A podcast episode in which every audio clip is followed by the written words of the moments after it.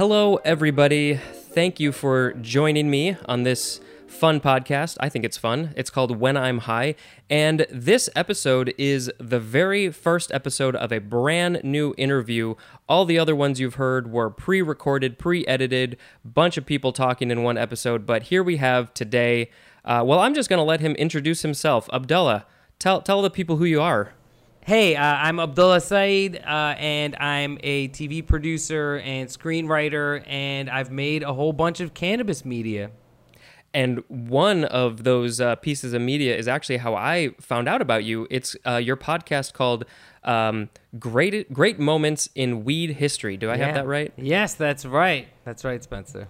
Everybody should go listen to this podcast. They go through history, old history, new history, and they're all great moments in weed history. Oh, and I can sort of hear you guys say that in my head when I even say it, because I've listened to every single episode. Yeah. So thank you for doing this. I know your time is short, so we are going to get into the questions. First, I would love you to just tell me one of your favorite stories in your personal life related to weed. Right. Wow. There's so many. My life has definitely been very cannabis involved for a long time. I certainly smoked a lot of cannabis as a teenager and very quickly became, enamored with the politics and history around cannabis, because there's just, the more you learn, the less you know. To pick an individual moment. What was the prompt again? Like just one that stands out or something like positive? Yeah. Just the first one that comes to mind. Doesn't have to be your favorite or anything, just anything. Right, sure. I guess my first dab was definitely interesting because I'd been smoking weed for several years at that point. I'd been smoking weed for probably, 12 years or something, right? And you never really get as high as you got when you were a teenager. And I remember taking my first dab. It was with a subject who I ended up filming with. I did a Vice documentary called Intro to BHO, and it was actually the very first Weedikit video on Vice.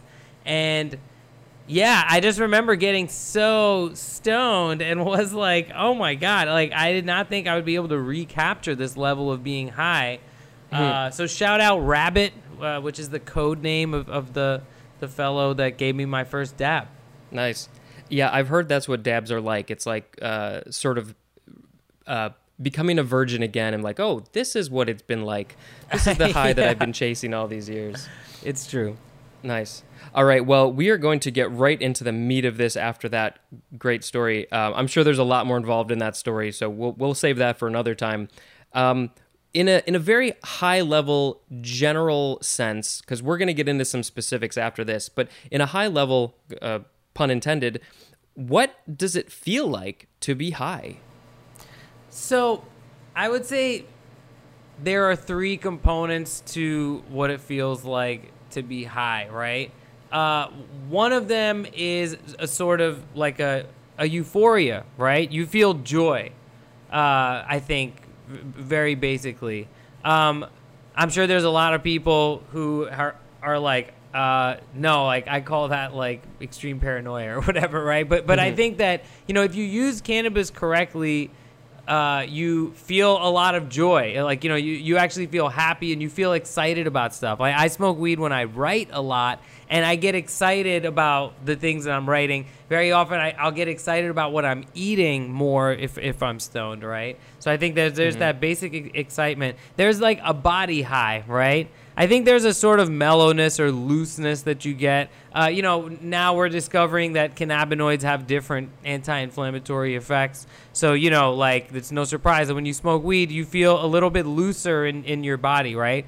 And then there's the psychological connectivity, and this is something you experience in more extreme forms, I think, on some psychedelics. But the idea that there is a general connectivity, you start to see connections in things that you didn't before. You start to recognize patterns that you didn't before.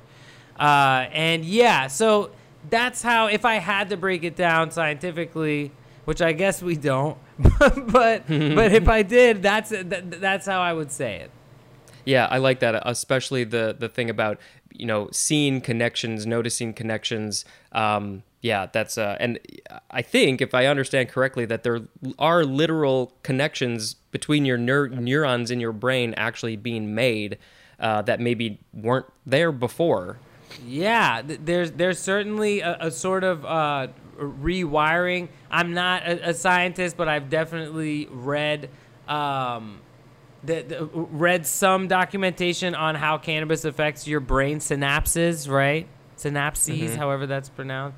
But yeah, and that, you know, cannabis is used for PTSD, for, you know, people with psychological or emotional trauma. So, you know, we're learning more and more. Of course, cannabis was banned for study through our greatest period of scientific discovery. So, of course, there's so many things that we're just learning now.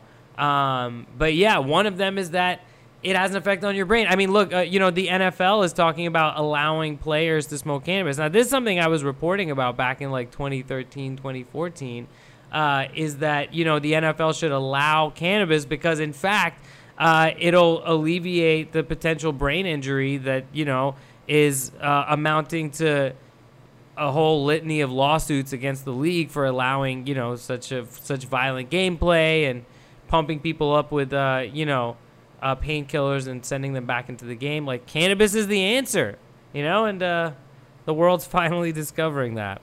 Yeah, it's definitely a start. That'll be really interesting to see where that goes over the next few years, especially as states start to legalize it more and more. Yeah. Well, so you mentioned food a little bit ago. Yeah. Can you tell me how is food different? What's your experience of food like when you're high? And you can also talk about the munchies if that's something that you experience as well. Right. So I, you know, definitely occasionally get the munchies, but it's not one of my immediate reactions when I get high. I don't really plan to smoke before I eat, you know, very often. Usually I just kind of maintain a baseline stonedness throughout the day, and I think it does help my appetite. I definitely have moments where I snack. That usually happens late at night, where I'll eat a bunch of garbage. And certainly when I was younger, I would succumb to the munchies, right? I mean, the thing that comes to mind is, in New Jersey, you know, you could get stuff off the 99-cent value meal at Wendy's. And it was 99 cents. With tax, it would come to $1.05. So if you get four things, how much does that cost? $4.20. And, of course, that was, like, the thing, you know. For $4.20, you get a burger and a nuggets and a fries and a drink. And, you know, who knows, like, what grade F meat. Perhaps Wendy's is slightly better than some other options. But, yeah, so – but I also – you know, worked a lot with cannabis-infused food on the show that I produced and hosted, Bon Appetit. And, yeah, I mean, I think that also is an interesting intersection of food and cannabis, because really what you start to realize, and this is kind of the thesis of much of my work in drug journalism, right? Is that the lines that we have drawn between food, drugs, and medicine are imaginary, right? Like all the other lines that we've drawn, essentially. But these are the lines that concern me, right? If you look at something like the United States federal schedule for illegal drugs, it's like literally like it's upside down. You know what I mean? Yeah. Because it's based on bullshit. You know, the most dangerous drugs are ranked low and the least dangerous drugs are ranked high. You know, MDMA, cannabis, psilocybin, LSD, which are now starting to be used as, you know, therapeutic medicines for people with psychological and emotional issues. Those are, I mean, and then the drugs that are killing people, pseudo opioids and whatnot, they're like lower down on the schedule. They're like in 3 or 4. Like, I don't know. It's that's just kind of. I'm sorry, I lost track of your original question. No, that's fine. I can bring it back because we were talking about food and what you said about how the schedules of drugs are kind of upside down. That's actually very related to food, because this is definitely not a rabbit hole I'm going to get down right now. But the government subsidizes the industries that are unhealthy for us, meat and dairy. We know scientifically that stuff is unhealthy. They subsidize the healthy industries a little bit, but it's nowhere near as much. And that is completely backwards. They are making it easier and cheaper for us to get the unhealthy foods to make us unhealthy, but it's the other foods that we are being pushed away from because they are, it's the healthy foods that we are being pushed away from because they are more expensive than they should be. Man, you are speaking my language, Spencer. And that's very interesting. I'm definitely going to look into it. You said dairy and wheat, right? Because like no, actually meat. Like oh, and meat. Beef. Yeah. Seriously, man. Yeah, meat is that's the thing. You know, I grew up in Thailand in a Pakistani family. Meat is very important to me. You know, I in the beginning of my career, I was very inspired by eating pork, you know, but as I get older, I realize that, you know, oh my God, this is one of the most destructive things that we do on this fucking planet is the meat industry. Yeah. Well, nobody wants to hear us talk about that anymore. You and I can talk about that more later. It's definitely something I think a lot about. So back to cannabis and what does it feel like? What is your sense of time like when you get high? You know, my sense of time fluctuates based on so many other factors that it's really hard to say. I remember when I was younger that, you know, you would start playing video games and you'd think 5 minutes have gone by, but you know, step outside and it's dark out or something like that. Like, you know, like that would definitely happen. I don't think it slows it down very often. I mean, I've definitely been in situations. You know what? Let's just say it fits with the time flies when you're having fun thing. Like if you're stoned and you're having a good time, you know, the minutes just fly by.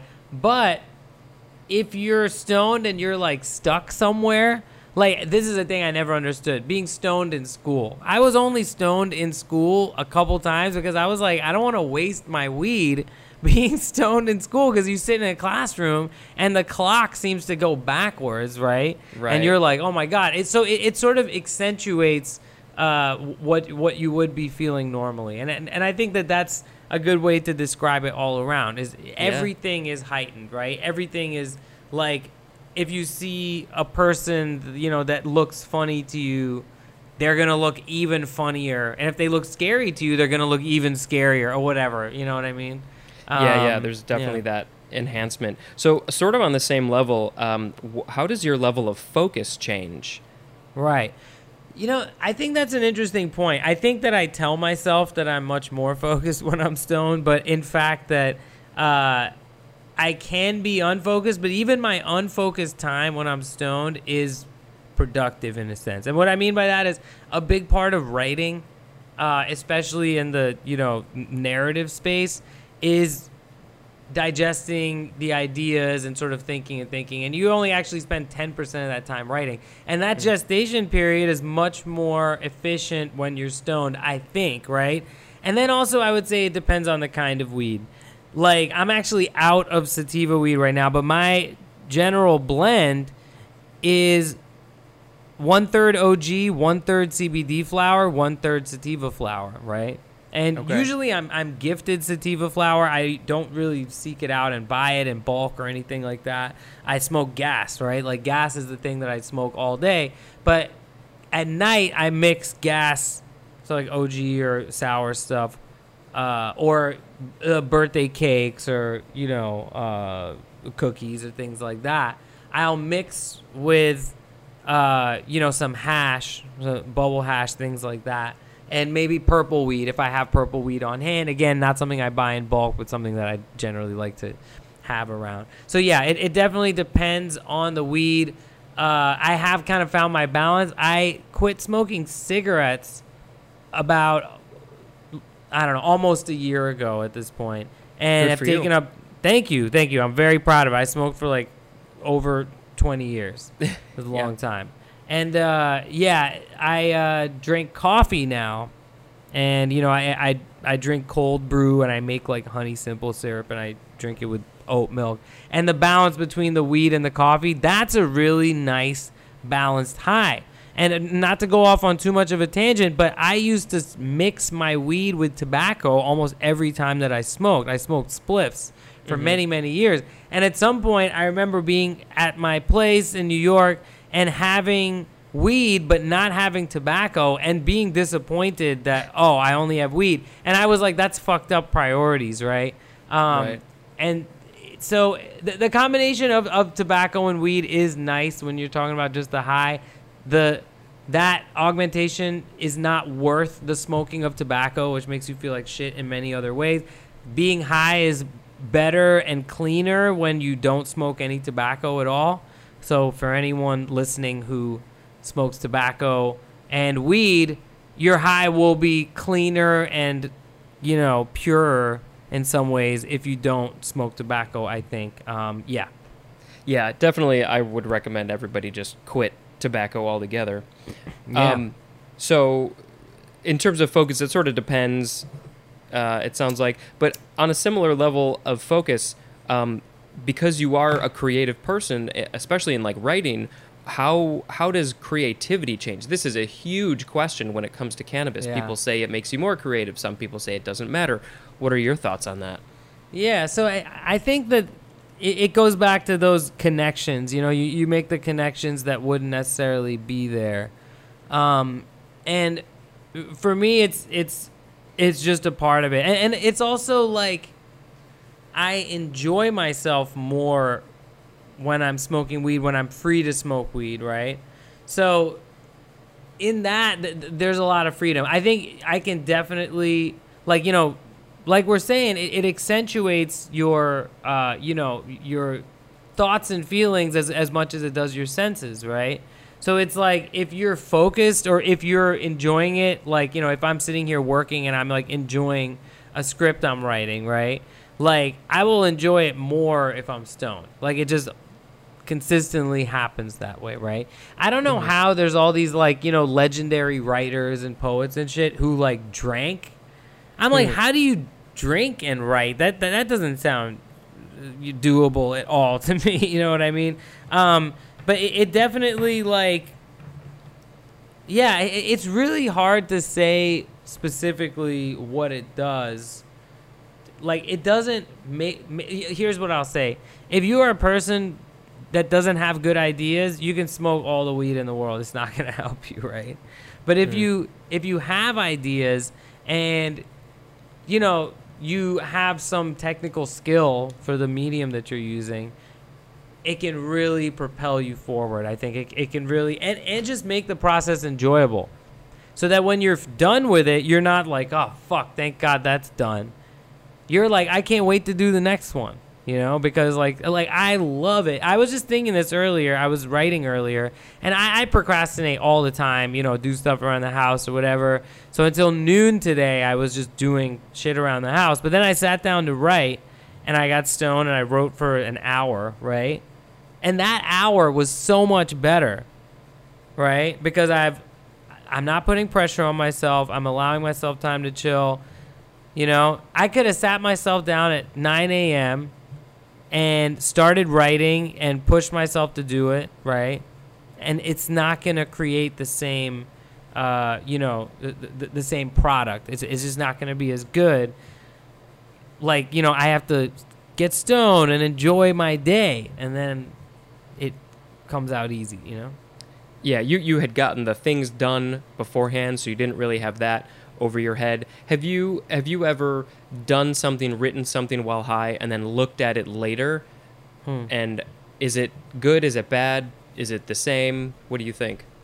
Yeah, I mean, definitely when I was, like, young, I remember, you know, like 16, 17, I remember visiting my brother at college and being very stoned and trying to, like, write down what I was experiencing, and it was, like, I looked at it later, and it's just, like, the dumbest thing, you know? It's like a drawing. It's like a diagram or whatever. Right. But like, but later in life, I mean, it's smoking weed is such a regular part of my daily life that it's never, you know, like if I'm writing something, it's not. I don't think it's any different. I guess that's really hard to say because I haven't written anything not stoned in like a really long time. True. You know what I mean? Like, so when I look at, you know, any of my writing, I mean, it was written when I was stoned and some of it's good. I like to think that all of it's pretty good, you know, but right. that some of it's real good, hopefully. Right. Yeah, yeah, and it's an interesting experiment, you know, maybe to try to write something not stoned and see, you know, is it going to come out better? Is it going to be easier? But if you're so used to doing it one way, then like, you know, and it works, no, so I no need to change. I need to maintain my confidence and not start, I don't want to go down the road of realizing that I'm actually a shitty writer unless I'm stoned. I have a feeling if you're doing it as you're living, I think you're probably a good writer. So no worries there. No worries. Hopefully, yeah. So how is your memory affected while high? I think that's a big stereotypical thing that people people mention. Oh, you're forgetful. How is it for you? Yeah. So you know what? I mean, we're definitely talking about one of the sacrifices in some ways. Is that my short-term memory is kind of bad sometimes, right? Now, sometimes I remember a lot of shit, you know what I mean? Like, I remember entire movies. I mean, I'm sure maybe you have the same skill, but I can recite all of Ace Ventura, When Nature Calls from heart, right? But, like, yeah. You know, I definitely have some issues with memory. You know, my girlfriend will give me shit about it sometimes and be like, oh, like, how do you not remember this or that, right? So it absolutely has an impact. You know, there's a concept called memory extinction. So the guy who first isolated THC, Dr. Rafael Meshulam, who's an Israeli researcher, cannabis pioneer, he studied something called memory extinction, which is the basis for this, you know, cannabis as a treatment for PTSD, because it sort of helps you dissociate emotions from your memories. So, like, that is definitely, you know, I was injured traumatically a couple times, like, you know, when I was in my 20s, and cannabis really helped me with coping with, you know, the post-trauma of that. I was diagnosed with PTSD. So, I mean, that is definitely, you know, in some ways it's affected my memory in a trivial way negatively, but in a very substantial way, very positively, because I don't think I would be the person that I am today if I didn't regain my confidence after, you know, those instances, and cannabis really helped me do that. That's an amazing story. I honestly don't know if I've ever spoken to anybody directly who has had cannabis help their PTSD. I know that's one of the conditions in Illinois that I think that they did add eventually. I know Illinois was really strict on their medical conditions, but yeah, that's a huge one that people really do need help with. Yeah, absolutely. And you know, I've reported on this topic. I've interviewed veterans, and you know, if anyone deserves the right to use cannabis medically, it's veterans. You know, it's people who have voluntarily put themselves in harm's way, and you know, a lot of veterans say that cannabis helps them with their PTSD more than the psychotropics prescribed to them. And, you know, I think the VA has sort of eased their approach to, you know, allowing veterans to use cannabis, and especially in medical legal states. So, yeah, it's a really important issue. You know, veterans should have safe access to cannabis without, you know, putting themselves at legal risk. Agreed. Agreed. Eventually, it will be legalized federally. Yeah, eventually, for better or for worse. Huh? Yeah, yeah. Are you a fan of music? I would think it's safe to say you are. Yeah, yeah, big time. I was a music journalist for the first chunk of my writing career, and then I I realized that, as Frank Zappa very smartly put it, writing about music is like dancing about architecture, right? And it is, like, I really do love music. I mean, I grew up on pop radio in Thailand, but then also my brother is a big music fan and a musician. We played in many different bands over the years. We've both, like, been musicians for since we were kids. I mean, he like played guitar and then taught me to play the drums, you know, when I was like 8. So, and you know, we he really facilitated all the grunge music, Seattle grunge music that we were getting in the 90s, and then also hip hop. It was like through him, and he got a cassette tape from someone else, and we heard Biggie and Tupac and Warren G and stuff for the first time. And then when we came to America, it really blew open. And I mean, this is all, like, when we came to the United States, this is, you know, was definitely, we both, I think, really discovered weed in a big way. He had probably smoked some weed in Thailand, I would guess. He was a high school kid when we were still there. But, you know, it definitely, the access was so much more. We were in Thailand without really, like, a lot of access. There was, like, a few CD stores. You go get bootlegs or whatever. But, yeah. We, in the United States, I mean, I would say there's like kind of three piles of, you know, three sort of genre sets that we're really into. Hip hop, like 90s to early 2000s hip hop, like everything from like native tongue stuff all the way to, you know, like Def Jux and the more abstract type of rap music. I rapped for a long time. Me and my brother did, you know, we're in a rap group where he produced, I rapped, and, you know, we had a live band and stuff. So that was like a big part of it for a long time. Definitely rap music, I mean, is still a huge part of my life. That's like what I listen to a lot of the time. And then also on the other end of the spectrum, which is more heady and kind of stony perhaps, but like British electronic music from the 90s, the less accessible kind of more esoteric stuff, like what's kind of pretentiously referred to as intelligent dance music, sometimes IDM, Aphex Twin, Squarepusher, all that Warp Records stuff, Ninja Tune. So that definitely a big part of our, you know, music collections dedicated to that. I mean, still to this day, we're big Luke Vibert fans.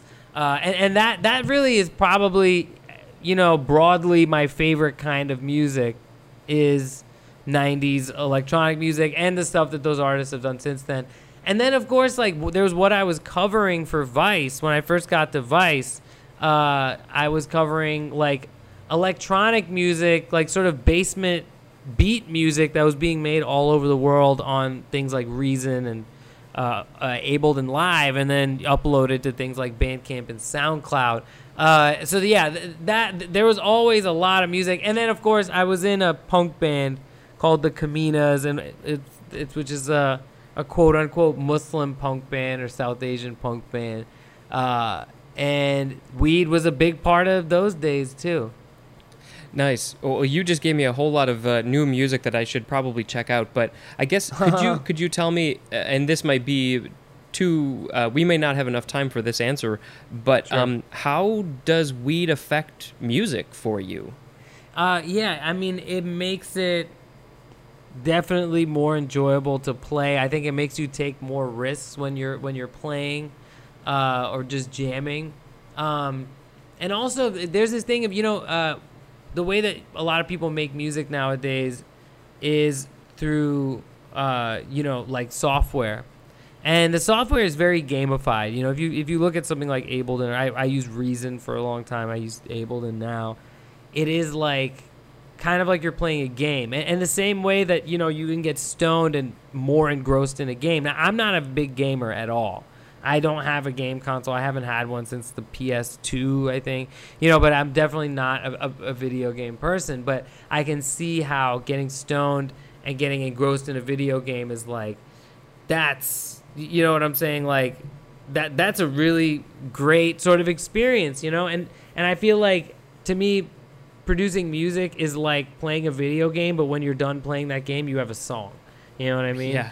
And it's like being stoned. I mean, like, so when I was in college, I made a bunch of mixtapes, mashups. I did a Jimi Hendrix and Wu-Tang mashup, which is still up on my Bandcamp page. It's so funny. I listened to it, like, not too long ago after a long time. And, like, you know, that is, like, man, I would just get stoned and cut samples and make beats. And, oh, man, that was, I loved it.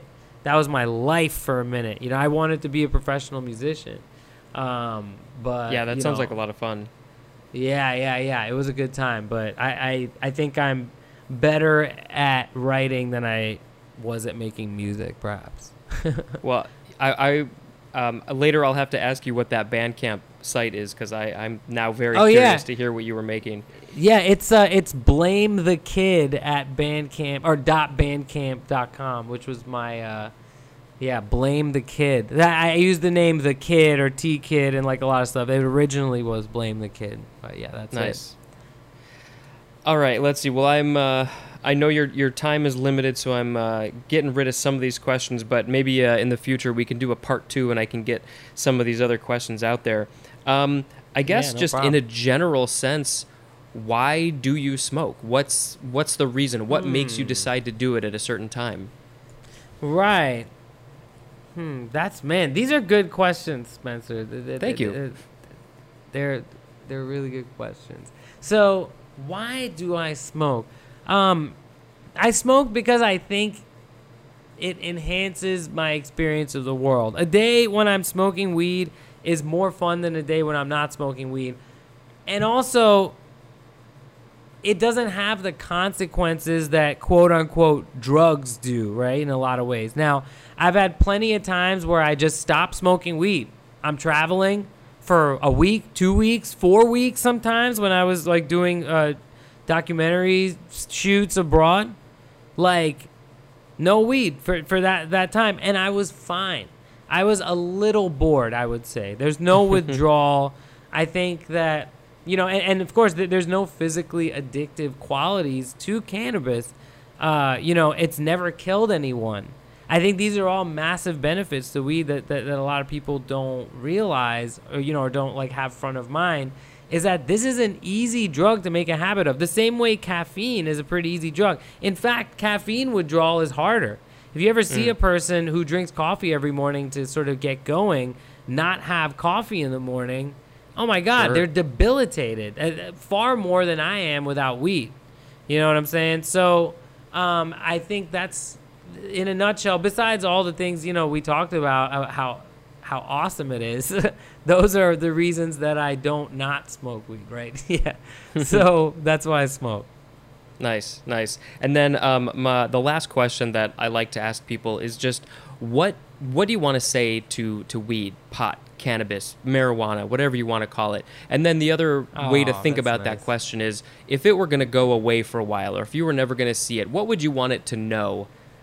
Right. Oh, wow. These are good, man. These are good. So what would I want to say to marijuana? And I mean, I think it's the same thing that I would want to say to all of the fruits of nature that I benefit from garlic and ginger and cilantro and all the wonderful plants that we're given, that we're gifted truly, that we appreciate too rarely, is just thank you so much, you know? Really, it's like my experience of this world is so much better because of you. Thank you so much. And thanks for healing people and for showing people parts of themselves that they might not otherwise see, and for tasting so fucking good. Yeah. And then if I wasn't going to see it for a while, I would say, this is going to suck, but you know what? I hope you're going to benefit someone else somewhere, you know, instead of me. You know what I mean? Keep doing your thing. That's very generous of you. Well, I want to thank you for doing this brief interview. I really, really appreciate your time. And I hope that my audience enjoyed it as well. I hope they all go check out your old Bandcamp. I hope they check out all of the projects that you have worked on and then you are working on, especially Great Moments in Weed History. And so, yeah, thank you, Abdullah. I appreciate it. Oh, yeah, absolutely. And if I could I just say something about Great Moments in Weed History? If you could throw that in there, that'd be great. Please.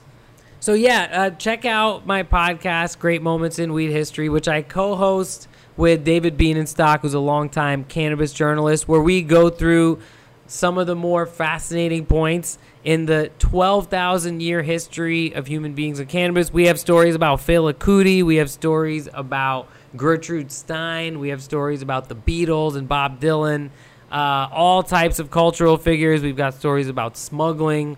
We've got a story about Jesus. Yeah, exactly. Can't forget about Jesus. So thanks again to Abdullah for this interview. Please go ahead and check out his podcast, Great Moments in Weed History. Follow him on Twitter and Instagram. I've put those links in the show notes. Well, hopefully my future self actually did that. So when I hear this later, that will hopefully remind me. If you are feeling risque, go ahead and give this podcast a review, even if you hate it. You can subscribe, share it with others who you think might enjoy it. I also have a Patreon because that's how things are done these days. So if you think this is worthy of getting a little bit of your money every month, it's like one coffee drink a month, then please go do that. I also have a Google Voice number, so if you want to leave me a message, the number is 917-727-5757. That's a lot of sevens. So that should also be in the show notes. In next week's episode, you will be hearing part 1 of my interview with Nick from the podcast Out of Trouble.